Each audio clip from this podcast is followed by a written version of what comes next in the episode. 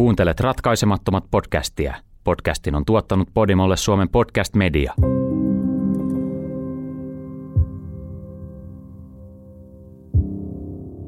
Vuosien 1979 ja 1983 välillä julmien murhien sarja järkytti Australian Adelaideia.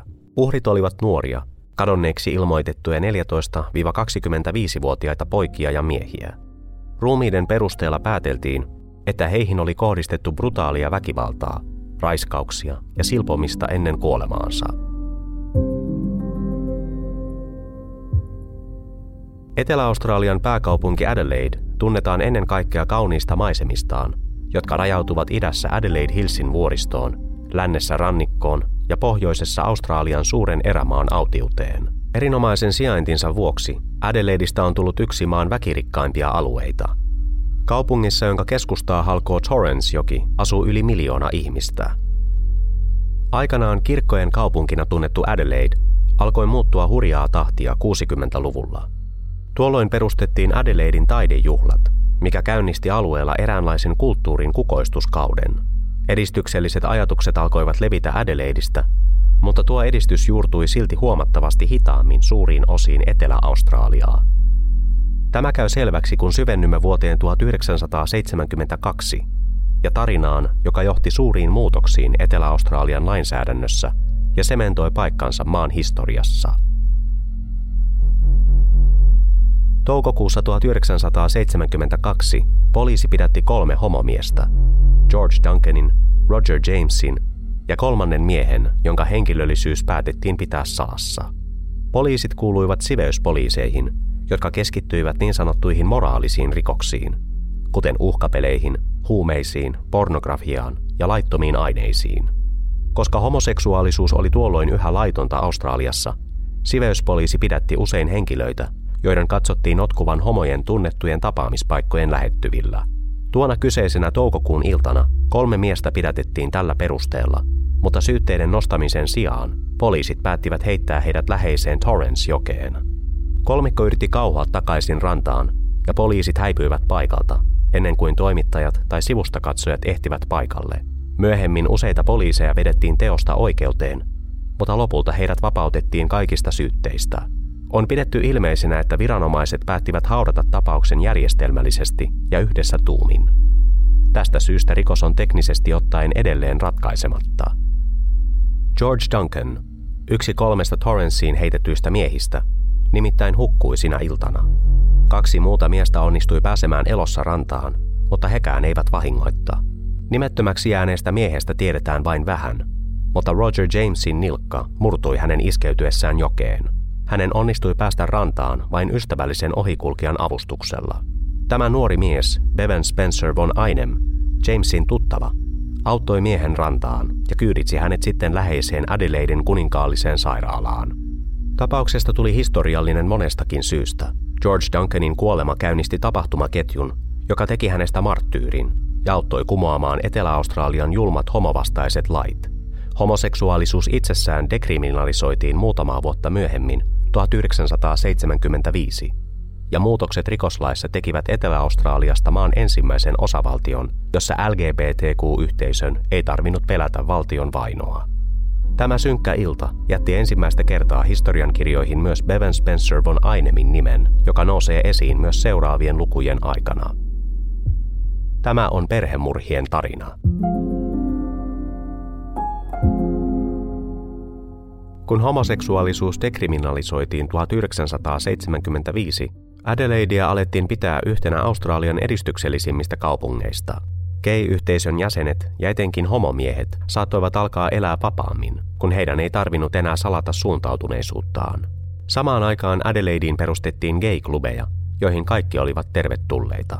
On silti tärkeää huomata, että vaikka LGBTQ-yhteisö saattoi alkaa ilmaista itseään vapaammin, kaikki ihmiset eivät edelleenkään suhtautuneet muutokseen lämmöllä. Vaikka julman lainsäädännön muutokset Etelä-Australiassa olivat viimein johtaneet homoseksuaalisuuden dekriminalisointiin, moni tahtoi yhä kiihkeästi vaania ja häiritä gay-miehiä ja naisia, niin vielä tänäkin päivänä. Tästä syystä moni mies ja nainen paljasti suuntautuneisuutensa vain tietyissä paikoissa, kuten gaybaareissa ja klubeilla, joissa heillä oli ensimmäistä kertaa elämässään mahdollisuus ilmaista itseään vapaasti sosiaalisissa ympyröissä. Tässä ympäristössä varttui myös teini-ikäinen Alan Barnes. Talvella 1979 hän tunsi olevansa kuplassa lapsuuden ja aikuisuuden välimaastossa. Alan oli 17-vuotias. Hän oli komea, huoleton ja rakasti hauskanpitoa. Alan asui Englannista Australiaan muuttaneiden vanhempiensa kanssa Salisburyssä, Adelaiden pohjoisessa lähiössä. Vuonna 2006 tehdyssä dokumentissa hänen äitinsä Judy kuvaili häntä uskomattoman sukkelasanaiseksi ja ilkikuriseksi. Alan tiesi aina mitä sanoa ja osasi vastata kaikkiin kommentteihin pistävän sarkastisesti. Kun 70-luku kallistui loppusuoralle, Alan aloitti ensimmäiset kokeilunsa huumeiden ja alkoholin parissa. Alan poltti ystäviensä kanssa pilveä ja kokeili uusia asioita. Hän koetteli rajojaan ymmärtääkseen kuka oli ja mistä piti. Hänen perheenjäsenensä tiesivät asiasta, mutta kokivat ettei heillä ollut keinoja suitsia pojan käytöstä. Niinpä he antoivat Alanin kasvaa omaan tahtiinsa kohti aikuisuutta. Lauantaina 16. kesäkuuta 1979 Alan vietti yön ystävänsä luona. Kukaan ei tiedä mitä he puuhasivat tuona iltana, mutta asiasta on esitetty lukuisia huhuja ja teorioita myöhempinä vuosikymmeninä. Silminnäkijät väittivät nähneensä heidät alueen homobaareissa ja klubeilla. Seuraavan aamun tapahtumat ovat paremmin tiedossa. Sunnuntai-aamuna 17. kesäkuuta Alan ystävineen heräsi ja he yrittivät liftata takaisin kotiin. He yrittivät saada kyydin vilkkaalta Grand Junction Roadilta, kunnes tajusivat, ettei heitä onnistaisi niin kauan kuin he liikkuivat yhdessä. Alan hyvästeli ystävänsä, joka oli vakuuttunut, että poika selviäisi kotiin. Grand Junction Road kuhisi aina elämää, ja hehän erosivat toisistaan kirkkaassa päivänvalossa. Molemmat uskoivat, että Alanin onnistuisi pian saada kyyti kotiinsa, joka sijaitsi vain muutaman kilometrin päässä. Ystävä pääsi omaan kotiinsa hetkessä, mutta valitettavasti Alan ei ollut yhtä onnekas. Tunnit kuluivat, eikä Alan saapunut kotiinsa sunnuntain aikana. Vasta maanantai-aamuna Alanin vanhemmat päättivät ottaa yhteyttä poliisiin. Oli kulunut päiviä siitä, kun he olivat viimeksi nähneet poikansa. Vaikka Alan oli miltei aikuinen ja pitkälti itsenäistynyt, tällainen katoaminen ei kuulunut hänen tapoihinsa. Ystävät eivät osanneet kertoa mitään. Kukaan ei ollut nähnyt häntä viikonlopun jälkeen. Poliisi jututti Alanin ystävää, joka oli jättänyt hänet Grand Junction Roadille. Hän kertoi, mitä he olivat puuhanneet viikonlopun mittaan, hengailleet lauantaina ja aina sunnuntai-aamuun asti. Alanin piti yrittää saada kyyti kotiin joltakulta, joka oli matkalla pohjoiseen, kohti hänen asuinaluettaan Salisburyssä. Ystävällä ei ollut muuta kerrottavaa poliisille. Hän ei ollut nähnyt toveriaan sitten sunnuntai-aamun. Niinpä poliisi alkoi tavoitella ihmisiä, jotka olivat liikkuneet kyseisellä alueella sunnuntaina. Useampi silminnäkijä muisti nähneensä pitkää vaaleatukkaisen Alanin seisomassa Grand Junction Roadin varrella, mutta vain yksi osasi sanoa, minne Alan oli mahdollisesti jatkanut. Poika oli noussut autoon, joka saattoi olla valkoinen, Holden-merkkinen sedan. Autossa oli ilmeisesti muitakin matkustajia, joista silminnäkijä ei kuitenkaan osannut sanoa sen enempää. Yhtä kaikki, tiedosta oli suuri apu poliisille, joka alkoi etsiä vastaavanlaisten autojen omistajia. Seuraavien päivien aikana kävi ilmeiseksi, ettei Alan Barnes ollut palaamassa kotiin. Hän ei ottanut yhteyttä perheeseensä, ja poliisi pelkäsi, ettei hän ollut kadonnut omasta tahdostaan. Seuraavana sunnuntaina, 24. kesäkuuta, viikko katoamisen jälkeen, kaksi patikoitsijaa oli kävelemässä Adelaide Hillsin alueella. Adelaiden itäpuolelle levittäytyvä alue on hyvin tunnettu Etelä-Australiassa, sillä se on suosittu kohde paikallisten ulkoilijoiden keskuudessa. Kaksikko oli patikoimassa lähellä South Paran tekojärveä, kun he huomasivat jotain maassa. Se näytti ihmisruumiilta, mutta oli vääntynyt jotenkin täysin epäinhimilliseen muotoon. He ottivat yhteyttä poliisiin, joka saapui paikalle toteamaan rujon löydön. Vain tunteja myöhemmin Alanin isä ja isoisä olivat matkalla tunnistamaan pojan ruumista. Asiasta ei ollut epäselvyyttä. 17-vuotias Alan Barnes oli löytynyt. Uutinen oli sydäntä särkevä kaikille, jotka olivat tunteneet Alanin. Viikon ajan hänen rakkaimpansa olivat varautuneet pahimpaan, ja nyt pelot saivat vahvistuksen. Alan oli murhattu raaasti, ja hänen viimeiset tuntinsa olivat kärsimyksen täyttämät. Kun poliisit saapuivat rikospaikalle, he olettivat, että Alan Barnesin ruumiin hävittänyt taho oli epäonnistunut yrityksessään. Rikospaikan yli kulki silta. Vaikutti siltä, että murhaaja oli yrittänyt heittää ruumiin sillalta veteen, eikä ollut vaivautunut laskeutumaan alas korjaamaan virhettään. Alanin ruumis putosi kovalle maalle ja vääntyi niin, että vaikka hän olisikin ollut yhä elossa, hänen elämänsä olisi todennäköisesti päättynyt pudotukseen. Kuolinsyyntutkijat totesivat kuitenkin, että Alan oli kuollut vähintään päivää tai kahta aiemmin. Jäänteistä pääteltiin, että Alan oli ollut useita päiviä vankina vasten tahtoaan. Jäljistä saattoi olettaa, että häntä oli kiduttanut ja hakannut seksuaalinen sadisti, joka oli pitänyt Alanin huumattuna kemikaalilla nimeltä kloraalihydraatti. Ainetta käytettiin Noktekissa, ilman reseptiä myytävässä unilääkkeessä, jota Alan oli saanut hiukan ennen kuolemaansa. Tämä väite on kyseenalaistettu myöhemmin. Jotkut ovat spekuloineet, että Alan saattoi itse ottaa lääkettä kuolemaansa edeltäneenä viikonloppuna, tai että joku oli livauttanut sitä hänen juomaansa, kun hän väitetysti kiersi baareissa lauantaina. Näitä väitteitä tuki se, että Alanin verestä löytyy myös alkoholia, jota Alan oli juonut samana viikonloppuna. Selvää oli kuitenkin se, että ennen kuolemaansa Alania oli kidutettu raaasti tuntikausia. Lopullinen kuolinsyy oli verenhukka, joka johtui anaalisesta vammasta. Sisäiset haavat oli ilmeisesti viiltänyt vieras esine, mikä sai tutkijat uskomaan, että murhaaja oli seksuaalinen sadisti, joka halusi tuottaa fyysistä tuskaa. Ruumiinavauksen suorittanut taho totesi myös, että Alanin ruumis oli pesty perusteellisesti kuoleman jälkeen. Tappaja oli mitä ilmeisimmin pyrkinyt hävittämään kaikki todisteet, jotka saattaisivat yhdistää ruumiin häneen. Lisäksi Alanilla oli yllään vaatteet, jotka eivät olleet hänen omansa. Pojan alkuperäisiä vaatteita ei löydetty ruumiin löytöpaikalta. Koska murhan motiivi vaikutti tunneperäiseltä, siltä kuin murhaaja olisi henkilökohtaisesti kantanut kaunaa Alanille, poliisi alkoi tutkia uhrin lähipiiriä. He pyrkivät ottamaan selvää, oliko joku loukkaantunut Alanin sanoista tai teoista kuolemaa edeltäneinä viikkoina. Ja ennen kaikkea, ajoiko joku hänen tutuistaan valkoista sedania. Tässä vaiheessa ajatus sattumanvaraisesta tappajasta ei edes käynyt rikostutkijoiden mielessä. Vain 2 päivää Alan Barnesin ruumiin löytämisen jälkeen, kun tutkinta oli vasta aluillaan, nimetön soittaja otti yhteyttä poliisiin. Soittaja sanoi tutkijoille, että Alanin murhasta oli vastuussa mies nimeltä Bevan Spencer von Einem. Niinpä nimi lisättiin epäiltyjen listaan. Rikostutkijat halusivat keskittyä Alanin tuttuihin, mutta lupasivat palata von Ainemiin myöhemmin. Valitettavasti tämä pitkä, synkkä ja traaginen tarina oli vasta alussa. Neil Muir eli liikkuvaa elämää. 25-vuotias Neil oli jo vuosien ajan kamppailut riippuvuuksiensa ja paheidensa kanssa, mikä sai hänet vaihtamaan asuinpaikkaansa Taajaan. Elokuussa 1979 Neil asui yksin Carrington Streetillä, keskellä Adelaideä. Tatuoitu, pitkätukkainen ja karski Neil näytti kaupungista toiseen kiertävältä rockmuusikolta. Hänen elämänsä oli kuitenkin huomattavasti ankeampaa. Edelleen huhutaan, että tuohon elokuuhun asti Neil teki seksityötä rahoittaakseen pahoja tapojaan ja elämäntyyliään. Neilin paheista suurin oli hänen jatkuvasti muotoaan muuttava huumeriippuvuutensa. Hän oli pyristellyt eroon heroiinista metadonin avulla, mutta sen seurauksena hän jäi koukkuun metadoniin. Ympyrä sulkeutui, kun hän palasi heroiiniin ja siirtyi pian sen jälkeen treffiraiskaushuumeena käytettyyn rohypnoliin. Neilin liikkuva elämäntyyli teki hänestä kulkurin, eikä hänen seksuaalinen suuntautumisensa ollut yleisesti tiedossa. Prostituutiohuhuja levittivät kuitenkin ne, jotka tunsivat hänet Adelaiden gay-yhteisöstä ja olivat törmänneet mieheen gay-ystävällisissä vakiobaareissaan. Elokuun viimeisenä viikonloppuna 1979 Neil nähtiin 2 homobaarissa, Duke of Yorkissa ja Buckingham Armsissa. Hänen seurassaan nähtiin henkilöitä, jotka nousevat esiin myöhemmin tarinassa, mutta joiden tässä vaiheessa oletettiin yksinkertaisesti olevan hänen ystäviään. Maanantaina 27. elokuuta 1979 Neil Muir nähtiin elossa viimeistä kertaa.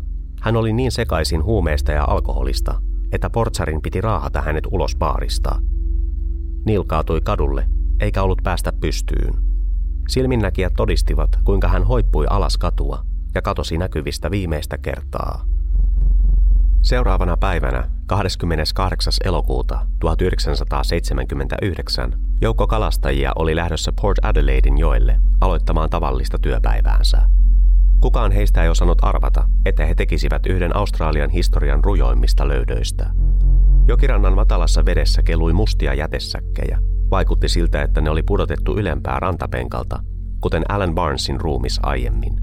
Ja aivan kuten Alanin ruumis ei ollut yltänyt aiotusti veteen saakka, nämäkään säkit eivät olleet jatkaneet matkaansa virran mukana merelle, jonne ne olisivat kadonneet iäksi. Sen sijaan säkit makasivat yhä rannalla. Kalastajat tökkivät säkkejä uteliaina ja huomasivat pian, että ne sisälsivät ihmisen jäänteitä. Se oli Neil Muirin ruumis, tai pikemminkin se, mitä ruumiista oli jäljellä. Neil Muirin ruumis oli silvottu niin pahoin, ettei se juurikaan muistuttanut enää ihmistä. Ruumis oli paloiteltu osiin, sisäelimet oli kaivettu ulos ja hävitetty, ja irtisahautut jalat ja kädet oli sullottu niiden tilalle onttoon rintaonteloon.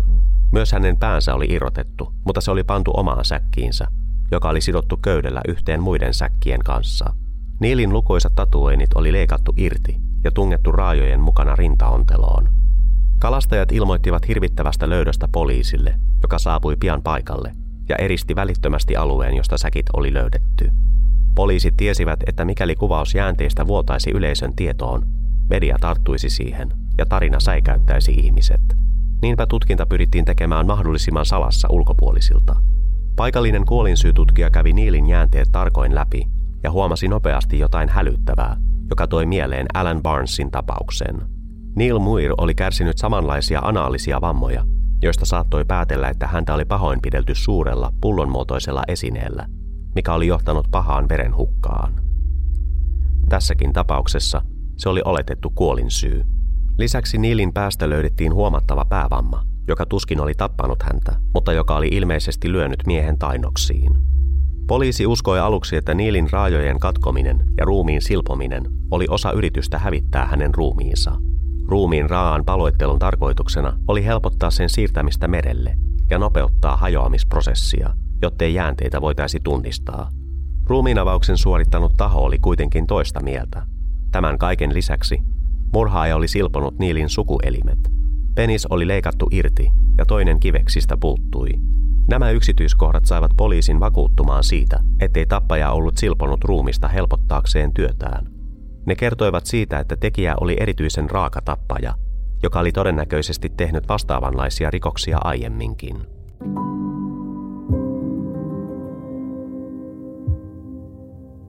Neil Muir oli ollut kateissa alle 24 tuntia, kun hänen ruumiinsa löydettiin.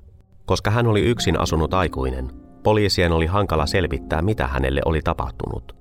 He valitsivat kuitenkin nopeasti tutkintalinjan, joka vaikutti heistä lupaavimmalta, Neilin huume- ja alkoholiriippuvuuden.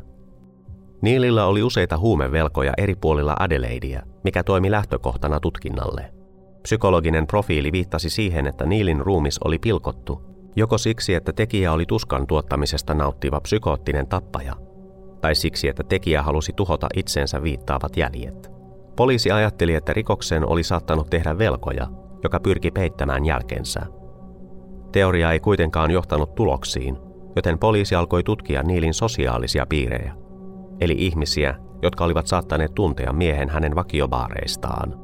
Näihin aikoihin elokuun lopulla rikostutkija Rod Hunter viimein otti haastateltavakseen Bevan Spencer von Ainemin, miehen, jonka anonyymi soittaja oli nimennyt Alan Barnesin murhaajaksi. Poliisi ei ollut vielä yhdistänyt Barnesin ja Muirin murhia, mutta kun häntä haastateltiin ensimmäisestä murhasta, von Einem kysyi oma-aloitteisesti myös jälkimmäisestä. Hän selitti olevansa Neilin entinen rakastaja 4 vuoden takaa ja että hän oli törmännyt mieheen vain päiviä ennen tämän murhaa. Hän oli siis yksi niistä, joiden kanssa Neil seurusteli baareissa ja klubeilla ennen kuolemaansa. Rikostutkija Hunter pani tämän merkille ja piti kummallisena, että yhdellä miehellä oli yhteys 2 erilliseen murhatutkintaan, etenkin kun molempia murhia yhdisti joukko niin raakoja yksityiskohtia. Tässä vaiheessa poliisi kuitenkin keskittyi toiseen epäiltyyn Neil Muirin sosiaalisista ympyröistä, tohtori Peter Millhouseen. Pian sen jälkeen, kun Neil Muirin ruumis oli löytynyt mustiin jätesäkkeihin paloiteltuna, poliisi sai 2 puhelua, joissa kerrottiin uhrin suhteesta erääseen lääkäriin. Molemmat soittajat, jotka olivat Neilin ystäviä ja itsekin huumeiden käyttäjiä, olivat valmiita todistamaan mahdollisessa murhaoikeudenkäynnissä. Peter Leslie Millhouse oli lääkäri Mount Gambierista, kaupungista, joka sijaitsee noin 5 tuntia Adelaidesta etelään. Murhan aikaan tohtori Millhouse, 40-vuotias homomies, asui yksin Adelaiden pohjoisosissa ja ajoi 10 vuotta vanhaa Holden sedania. Hän sattui olemaan myös sukua Robin Millhouselle, Etelä-Australian entiselle oikeusministerille, josta tuli korkeimman oikeuden tuomari 1982. Neil Muirin kuolemaa seuranneena päivinä tohtori Millhouse oli omien sanojensa mukaan aloittanut ryyppiputken. Vanha alkoholisti lankesi pulloon, ja viikon sisällä hän kirjautui Osmondhausin vieroitusklinikalle. Sitä ennen hän kuitenkin kysyi asianajajaltaan mahdollisista oikeudellisista seurauksista. Vieroituksen aikana tohtori Millhouse kieltäytyi puhumasta poliisin kanssa Neil Muirista tai väitetystä suhteestaan tähän. Niinpä syyttäjä ja poliisi alkoivat rakentaa tutkintaa Millhousen ympärille ilman hänen apuaan. Todistajan lausuntojen mukaan miehet olivat olleet yhdessä viikonloppuna ennen Neilin väkivaltaista kuolemaa. Adelaiden baarien työntekijät muistivat nähneensä kaksikon yhdessä lukuisia kertoja tuona viikonloppuna. Luonnetodistajat kuvailivat tohtori Millhousen ja Neilin suhdetta läheiseksi, jopa intiimiksi. Esiin nousi jopa väitteitä, joiden mukaan tohtori Millhouse oli ollut yksi niistä henkilöistä, joilta Neil sai reseptilääkkeitä. Mutta tämä jäi pelkäksi huhuksi. Kun poliisi lopulta sai etsintäluvan Millhousen kotiin Pohjois-Adelaideissa, poliisi löysi samanlaisia jätesäkkejä ja köyttä, joita oli käytetty Neil Muirin jäänteiden hävittämiseen. Näistä oli kuitenkin lähinnä aihetodisteiksi, jotka eivät kantaneet pitkälle. Väkevin todiste oli poliisin kylpyhuoneen lattialta löytämä verijälki. Koska jälkeä oli yritetty puhdistaa lukuisia kertoja kemikaaleilla, sitä ei kuitenkaan voitu testata. Vaikka fyysisten todisteiden etsiminen tuotti vesiperän, poliisi päätti nostaa syytteet tohtori Millhousea vastaan. Juttua alettiin rakentaa talosta löytyneiden jätesäkkien ja köyden ympärille. Poliisi toivoi kykenevänsä kuvaamaan miesten välisen suhteen luonnetodistajien avulla ja täyttämään sitten aukkokohdat silminnäkijä havainnoilla huumeista ja seksisuhteesta. Vaikka Peter Millhouse oli ilmeisesti tuntenut Neil Muirin useiden vuosien ajan, seksisuhteesta heidän välillään ei ollut mitään näyttöä. Pidätyksensä jälkeen tohtori Millhouse kiisti kokonaan tunteneensa Neilin ja pysyi kannassaan läpi seuraavan vuoden. Hän uhmasi avoimesti kymmeniä silminnäkijä lausuntoja, joiden mukaan he olivat vähintään tuttuja ja mahdollisesti jopa läheisiä ystäviä. Kun tohtori Millhousen oikeudenkäynti lopulta käynnistyi vuoden 1980 jälkipuoliskolla, yli vuosi Neil Muirin murhan jälkeen, syyttäjä edelleen nojasi vahvasti aihetodisteisiin ja todistajan lausuntoihin. Motiivia tai pitäviä todisteita syyttäjällä ei kuitenkaan ollut esittää. Tohtori Millhousen asianajajat voittivatkin jutun, ja syytetty sai vapautensa takaisin. Poliisi oli jälleen lähtöruudussa. Seuraavan vuoden ajan tutkinta polki paikallaan. Uusia johtolankoja ei löytynyt, ja poliisi pidättäytyi julkisesti yhdistämästä Alan Barnesin ja Neil Muirin murhia toisiinsa. Uhreilla ei ollut juurikaan yhdistäviä tekijöitä rikosten seksuaalisen luonteen lisäksi. Kului kuukausia ennen kuin tarina nousi jälleen yleiseksi puheenaiheeksi. Peter Stogneff oli 14-vuotias poika, joka asui lähiöelämää keskiluokkaisen perheensä kanssa Adelaiden koillisosissa. Hän on tämän tarinan uhreista selvästi nuorin. Vielä lähes lapsenkasvoinen poika eli tyypillistä teinipojan elämää. Hän rakasti sekä soittaa että kuunnella musiikkia ja tuli mainiosti toimeen ystäviensä kanssa. Juuri kavereidensa takia Peter lintsasi koulusta torstaina 27. elokuuta 1981. Ilmeisistä syistä hän jätti kertomatta asiasta vanhemmilleen ja lähti aamulla reppuselässään niin kuin muinakin aamuina. Koulun sijasta hän suuntasi kuitenkin paikalliseen ostoskeskukseen, T3 Plazaan, jossa Peter ystävineen usein vietti aikaa viikonloppuisin. Lopulta Peter palasi kotiin mukanaan reppunsa, jonka kätki autotalliin. Hänen vanhempansa olivat yhä töissä, joten todennäköisesti hän halusi piilottaa sen siltä varalta, että he palaisivat kotiin ennen häntä. Peter nimittäin lähti jälleen ulos, ilmeisesti kohti kauempana sijainnutta Randlen ostoskeskusta, jossa hänen piti tavata ystävänsä Daniel. Peter ei kuitenkaan koskaan saapunut ystävänsä luo tuona torstaina. Daniel oletti Peterin tehneen oharit ja menneen sittenkin kouluun. Opettajat kuitenkin panivat merkille pojan poissaolon, eikä Peter palannut kotiin koko päivänä. Kun kävi selväksi, että Peterille oli sattunut jotain, hänen perheensä alkoi etsiä häntä kuumeisesti, aloittain omasta kodistaan. He löysivät autotalliin piilotetun repun ja alkoivat soitella pojan ystäville. Vanhemmat pääsivät perille Peterin ja tämän ystävien lintsaussuunnitelmista ja välittivät tiedon poliisille, joka huolestui välittömästi. Seuraavien päivien aikana Poliisi kiersi lähialueilla ja yritti löytää merkkejä Peter Stogneffista. Poika tuntui kadonneen savuna ilmaan. Eräs silminnäkijä osasi kuitenkin kertoa, että Peterin tuntomerkkeihin täsmäävä poika oli liikkunut T3 Plazalla aikuisen miehen seurassa tämän katoamispäivänä. Jäljet kuitenkin loppuivat siihen, eikä uusia ilmaantunut yli vuoteen. Siinä vaiheessa jälleen uusi uhri oli joutunut osaksi tätä traagista tarinaa. Mark Langley oli 18-vuotias ja häntä odotti valoisa tulevaisuus. Nuori mies oli atleettinen, komea ja kaikkien rakastama. Lauantaina 27. helmikuuta 1982 Mark osallistui ystävänsä 18-vuotisjuhliin Windsor Gardensin kaupunginosassa Adelaiden koillislaidalla. Mark ajoi juhliin perheensä kanssa, sillä heidätkin oli kutsuttu juhliin. Poika kuitenkin jatkoi illalla ystäviensä kanssa kruisailemaan kaupungille. Nuoret halusivat ottaa kaiken irti Adelaiden kesästä. Sinä iltana, kun Mark ajeli ympäriinsä ystävänsä Ianin ja tämän tyttöystävä Paulan kanssa, heille puhkesi riita. Ian muisteli myöhemmin, että riita syntyi tupakoista, mikä lähinnä kertoo, kuinka mitättömästä asiasta oli kyse. Riitelyä kesti joitain minuutteja, kun kolmikko oli pysäköinyt kadulle Torrensjoen varrella. Mark kaipasi hetken omaa tilaa jäähdytelläkseen ja päätti lähteä kävelemään. Ian ja Paula ajoivat pois, mutta palasivat vain hetkeä myöhemmin tultuaan järkiinsä. Valitettavasti siinä vaiheessa Markia ei näkynyt enää missään. Hän vaikutti kadonneen, eikä pikainen etsintä tuottanut mitään tulosta. Ystävät päättelivät, että Mark oli liftannut kotiin. Niinpä he eivät huolestuneet asiasta sen enempää. Vasta seuraavana päivänä, eli sunnuntaina 28. helmikuuta, Markin vanhemmat alkoivat huolestua. Illalla he soittivat poliisille ja toivoivat, että poika oli vain unohtanut kertoa lähteneensä jonnekin.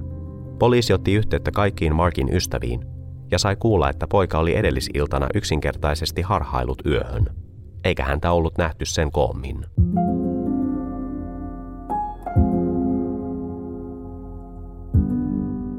Yhdeksän päivää Mark Langleyn katoamisen jälkeen hänen ruumiinsa löydettiin Adelaiden Hillsistä, läheltä Mount Loftia, Summertownina tunnetulta alueelta. Hänellä oli yllään samat vaatteet kuin kadotessaan, lukuun ottamatta aluspaitaa ja ketjuja, joita hän yleensä kantoi kaulassaan. Kuten aiempien uhrien kohdalla, tutkijat saivat selville paljon Markin jäänteistä. Hänet oli surmattu muualla ja siirretty paikalle kuolleena. Se tuntui vihjaavan, että tappajalla oli paikka, jossa hän toteutti synkkiä tekojaan. Myös Markin kuolinsyy täsmäsi aiempaan. Veren hukka anaalisesta vammasta, jonka oli aiheuttanut vieras esine. Markin jäänteet oli pesty perusteellisesti ennen hävittämistä, aivan kuten Alan Barnesin tapauksessa. Tämä viittasi suunnitelmallisuuteen. Teko ei vaikuttanut impulsiiviselta, vaan tappaja selvästi halusi hävittää todisteet, jotka voisivat yhdistää uhrin häneen itseensä. Toisin kuin aiempien uhrien kohdalla, Markin ruumiissa oli outoja, kirurgisen tarkkoja jälkiä. Hieman Markin navan alapuolella oli kirurginen arpi, joka oli suljettu niiteillä ja erityisellä Johnson & Johnsonin kirurgisella teipillä. Alue arven ympäriltä oli jopa ajeltu, mikä vihjasi, että tekijällä olisi kirurgista kokemusta. Aivan kuin hän olisi yrittänyt korjata jonkin virheen. Patologit ja rikostutkijat alkoivat pohtia perustelua leikkausarvelle. Uskottavin selitys oli myös kaikkein kammottavin. Teorian mukaan Markin anaaliseen raiskaamiseen käytetty esine sotkeutui kiinni hänen suoleensa ja vaati kirurgiaa irrotakseen. Oudolle arvelle ei keksitty muuta selitystä. Koska Mark oli tapettu ja hänen ruumiinsa hävitetty Australian kesäkuukausina, hänen jäänteensä olivat ehtineet hajota pahoin ennen löytymistään. Raporttien mukaan hänen kasvojensa ja niskansa auringolle altistunut iho oli alkanut kuihtua pois, mikä tuntui vihjaavan, että hänet oli tapettu pian katoamisensa jälkeen. Tämä tarkoitti, että jäänteet olisivat maanneet luonnossa noin viikon. Kuten Neil Muirin tapauksessa, tappaja oli surmannut uhrin ja hävittänyt jäänteet nopeasti, päivässä tai kahdessa. Kun poliisi alkoi etsiä syyllistä tälle julmalle rikokselle, patologit löysivät ruumiista jotain järkyttävää, jälkiä lääkkeistä. Alan Barnesin ruumiista löytyi kloraalihydraattia ja korkeahko määrä alkoholia, 4-kertaisesti yli rattijuopumusrajan, mikä on kova määrä etenkin teini-ikäiselle. Koska Neil Muirin sisäelimet oli poistettu kokonaan, poliisi ei voinut testata hänen ruumistaan päihteiden varalta. Mark Langleyn ruumiista löydettiin lääkettä nimeltä Mandrax. Se oli rauhoittava lääke, jota väärinkäytettiin paljon tuohon aikaan. ja se tunnettiin myös nimellä Quaalude. Lääkkeelle tuli tästä johtuen huono maine, ja 70-luvun loppuun mennessä mandraksista oli tullut reseptilääke kaikkialla Australiassa. Tämä löytö nousi merkittäväksi myöhempinä vuosina, mutta tässä vaiheessa tutkintaa poliisi ei osannut vielä vetää yhteyttä asioiden välilleen. Muutamaa kuukautta myöhemmin, kesäkuussa 1982, kadonneen 14-vuotiaan Peter Stogneffin perhe sai viimein tiedon pojan kohtalosta. Noin tunnin ajomatkan päässä Adelaideista pohjoiseen, lähellä Middle Beachia ja Two Wellsia asunut maanviljelijä oli ollut siivoamassa maitaan, kuten talvikuukausina on tapana. Hän kulotti kuivuneita peltojaan osana kevääseen valmistautumista. Valitettavasti pellon mukana paloivat kadonneen teinipojan jäänteet. Kulotettuaan kuivuneet peltonsa, viljelijä tarkasteli maitaan ja löysi nuoren Peter Stogneffin hiiltyneet jäänteet. Hän otti välittömästi yhteyttä poliisiin, ja kun he saapuivat paikalle, heidän onnistui pian tunnistaa vainaja. Valitettavasti tuli oli polttanut kaikki mahdolliset todisteet tuhkaksi Peterin pehmeiden kudosten mukana. Rikostutkijat eivät kyenneet määrittämään Peterin tarkkaa kuolinsyytä tai edes arvioimaan sen ajankohtaa. He totesivat kuitenkin, että ennen kuin ruumis oli palanut, se oli paloiteltu useaan osaan sahalla. Tekotapa oli erilainen kuin Neil Muirin kohdalla, mutta patologien onnistui paikallistaa kohdat, joissa saha oli katkonut luut polvien yläpuolella ja selässä. Lienee tarpeetonta sanoa, että muutaman kuukauden aikana tutkinnan luonne oli muuttunut tyystin. Ruumiiden määrä oli käytännössä tuplaantunut parissa kuukaudessa, mutta poliisi ei vieläkään ollut varma, olivatko tapaukset yhteydessä toisiinsa. Koska jäänteisiin oli jäänyt hyvin vähän fyysisiä todisteita, oli vaikea sanoa, olivatko murhat sarjamurhaajan työtä vai oliko asialla isompi matkijoiden joukko. Poliisin etsiessä vastauksia näihin perustavanlaatuisiin kysymyksiin, tohtori Peter Millhousen oikeusjuttu unohtui menneisyyteen. Vuodet olivat vierineet, ja tohtori Millhousen vapauttavan tuomion jälkeen poliisi ei ollut saanut mitään vihjeä uusista epäillyistä. Tai niin he luulivat.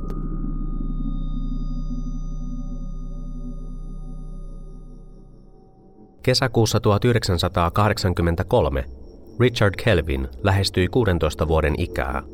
Hänen isänsä oli television uutisankkuri Rob Kelvin, joka oli vasta hiljattain saanut pestinsä työskenneltyään vuosikymmenen toimittajana kentällä. Kuten useimmat tämän tappajan uhrit, Richard Kelvin oli urheilullinen nuori mies, jolla vaikutti olevan lupaava tulevaisuus edessään. Suosittu poika pärjäsi koulussa ja hänellä oli laaja joukko uskottuja ystäviä. Viikonloppuisin hän pelasi jalkapalloa paikallisessa Lockleyn joukkueessa. Sunnuntai-iltapäivänä 5. kesäkuuta 1983 Richard potki jalkapalloa isänsä Robin ja ystävänsä Boriksen kanssa puistossa lähellä kotiaan. Jonkin ajan kuluttua Rob päätti lähteä kotiin ja jättää pojat puistoon. Syytä huoleen ei ollut, sillä puisto sijaitsi heidän kotikadullaan ja oli yhä päivä. Richard ja Boris pallottelivat ja juttelivat puistossa aikansa, kunnes Boris totesi, että oli aika lähteä kotiin. Richard saattoi hänet läheiselle O'Connell Streetin bussipysäkille ja odotti ystävänsä kanssa bussin saapumista. Boris poistui bussin kyydissä ja Richard lähti kävelemään 400 metrin kotimatkaansa. Valitettavasti Richard Kelvin ei koskaan päässyt kotiin saakka. Tähänastisista tapauksista Richard Kelvinin katoamisen tutkinta oli korkein profiililtaan. Hän oli sentään tunnetun uutisankkurin poika, mutta tutkinta ei tälläkään kertaa sujunut ongelmitta. Ensi alkuun poliisi piti Richardin katoamista karkaamisena. Kotoaan karkailevat nuoret muodostivat tuohon aikaan valitettavan yleisen ilmiön. Richardin perhe protestoi kuitenkin voimakkaasti ja sanoi, ettei Richard ikinä olisi häipynyt omasta aloitteestaan. He myönsivät, että pojalla oli ollut ongelmia muutaman nuoren kanssa koulussa, mutta että hän oli muuten onnellinen ja oli juuri ryhtynyt vakavaan suhteeseen erään tytön kanssa. Pari oli tapailut kuukauden ajan, ja Richard oli innoissaan kertonut äidilleen aikeistaan kosia tyttöystävänsä, kun he täyttäisivät 19.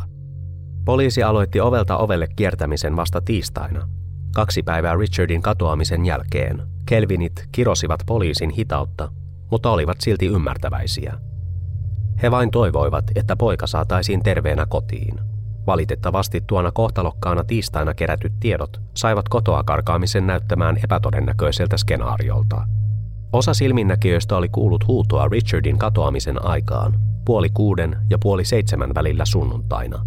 Lisäksi eräs silminnäkijä, Kelvinien kotikadun varrella asunut vartija, muisti asiat vielä yksityiskohtaisemmin. Hän muisti, kuinka joku nuorelta kuulostanut ihminen oli huutanut. Tämä oli ilmeisesti Richard. Lisäksi isompi joukko ääniä oli vastustellut kovaan ääneen kuin yhdestä suusta. Näiden huutajien joukossa oli yksi korkeampi, naiselliselta kuulostanut ääni. Poliisi oletti, ettei tämä ollut Richard, jonka äänenmurros oli jo takana. Silminnäkijä muisti myös, miten riitely kadulla oli loppunut äkisti ja oli vain kuulunut äänekästä pakoputken melua, kun auto kaasutti alas katua. Kun hän ehti katsomaan ulos, kuski oli jo ehtinyt tiehensä. Tämän havainnon myötä poliisi alkoi uskoa, että Richardin kaappaamisen takana saattoi olla kokonainen joukko pahantahtoisia ihmisiä. Jos se piti paikkansa, oliko samoin käynyt myös muille nuorille miesuhreille, jotka oli murhattu julmasti edeltäneiden vuosien aikana. 3 uhreista, Alan Barnes, Neil Muir ja Mark Langley, oli kuollut toisiaan muistuttaviin vammoihin, ja ainakin 3, Barnes, Langley ja nyt Richard Kelvin, oli kadonnut sunnuntaina. Viimeisimmät uhrit, Mark Langley ja Richard Kelvin, olivat kadonneet vain muutaman korttelin päässä toisistaan. Näitä yhtäläisyyksiä oli vaikea sivuuttaa, kun poliisi alkoi luoda teoriaa, jonka mukaan kaikkien rikoksien takana oli sama tekijä, tai pikemminkin joukko tekijöitä.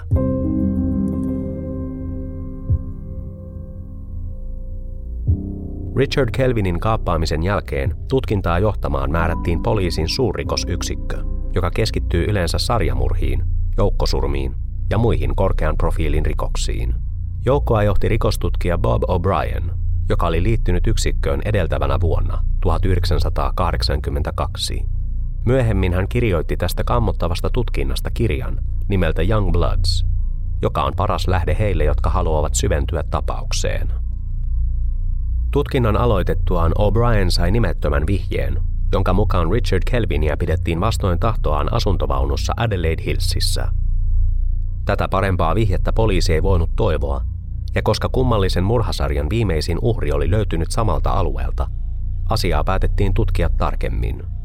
Alueelle järjestettiin helikopterietsinnät, joihin myös O'Brien osallistui, mutta valitettavasti ne eivät tuottaneet tulosta.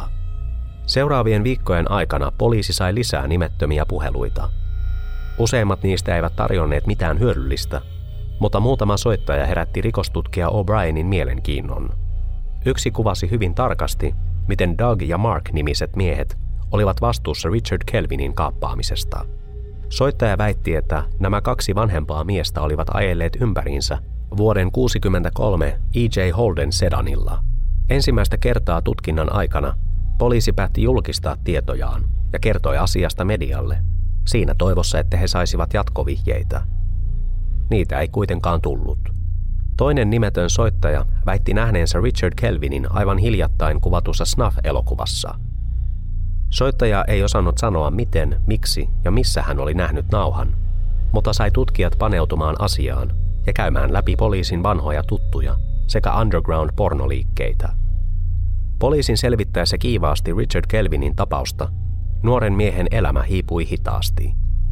Myöhemmin kävi valitettavasti ilmi, että hän joutui kärsimään viikkojen ajan ennen kuin kohtasi kuoleman yli kuukausi katoamisensa jälkeen. 24. heinäkuuta 1983 muuan perhe oli patikoimassa Mount Crawfordin laajassa metsässä noin 35 kilometriä Adelaideista koilliseen. Sieltä he löysivät vajaat 2 kuukautta aiemmin kadonneen Richard Kelvinin ruumiin. Poliisi hälytettiin paikalle ja alue tutkittiin perusteellisesti. Rikostutkija O'Brien sai surullisen tehtävän kertoa Kelvineille Richardin löytymisestä. Kirjassaan hän nimeää sen yhdeksi elämänsä sydäntä särkevimmistä hetkistä. Richardilla oli yllään samat vaatteet kuin katoamispäivänään, mutta erikoisena yksityiskohtana hänellä oli kaulassaan perheen koiran kaulapanta. Oli tiedossa, että hänellä oli ollut se kaulassaan katoamispäivänään, kun hän pallotteli puistossa isänsä ja ystävänsä Boriksen kanssa. Perhe tiesi kertoa, että se oli Richardille tyypillistä huumoria. Kun Boris viimeisen kerran näki Richardin kävelevän bussipysäkiltä kotiinsa, kaulapanta oli yhä pojan kaulassa. Jotkut ovat esittäneet teorian, jonka mukaan kaulapanta on saattanut antaa tekijälle tai tekijöille kimmokkeen Richardin kaappaamiseen. Richardin ruumiinavaus paljasti, että hänen kuolinsyynsä oli käytännössä identtinen aiempien uhrien kanssa. Verenhukka vakavien anaalisten vammojen seurauksena. Toisin kuin aiemmissa tapauksissa, Richardia pidettiin vankina ilmeisesti viikkokausia, minä aikana häntä kidutettiin ja käytettiin seksuaalisesti hyväksi. Poliisiin onnistui päätellä tämä hänen jäänteistään, jotka olivat hajonneet yllättävän vähän. Kun hänet löydettiin heinäkuun lopulla, hän oli ollut kuolleena enintään viikon tai kaksi, vaikka hän oli kadonnut jo kesäkuun alussa. Myös Richard Kelvinin verestä ja sisäelimistä etsittiin jälkiä lääkkeistä, jotka saattaisivat yhdistää hänet aiempiin uhreihin. Ja järkyttävää kyllä, poliisi löysi hänen ruumiistaan mielipuolisen yhdistelmän rauhoittavia lääkkeitä, kuten noktekia, mandraxia, valiumia, rohypnolia ja amytalia. Näiden tulosten myötä poliisi saattoi yhdistää Richardin katoamisen ja kuoleman ainakin kahteen aiempaan tapaukseen. Alan Barnes ja Mark Langley oli niin ikään huumattu ja raiskattu. Vaikka Neil Muirin kohtalo oli samankaltainen, hänen jäänteensä olivat liian pahoin kärsineet testien tekemiseen. Vammat olivat kuitenkin hyvin samankaltaiset. Toisaalta Neil Muirin ja Peter Stogneffin ruumiit oli paloiteltu lähes identtisesti jollakin sahaa muistuttavalla työkalulla. Näiden yhteyksien avulla poliisi saattoi yhdistää rikokset toisiinsa. Heillä oli nyt 5 ruumista ja 5 perhettä, jotka vaativat vastauksia. Heiltä puuttui vain epäilty. Richard Kelvinin ruumiista löytynyt kemikaalikoktail antoi kuitenkin kelvollisen pohjan tutkinnalle.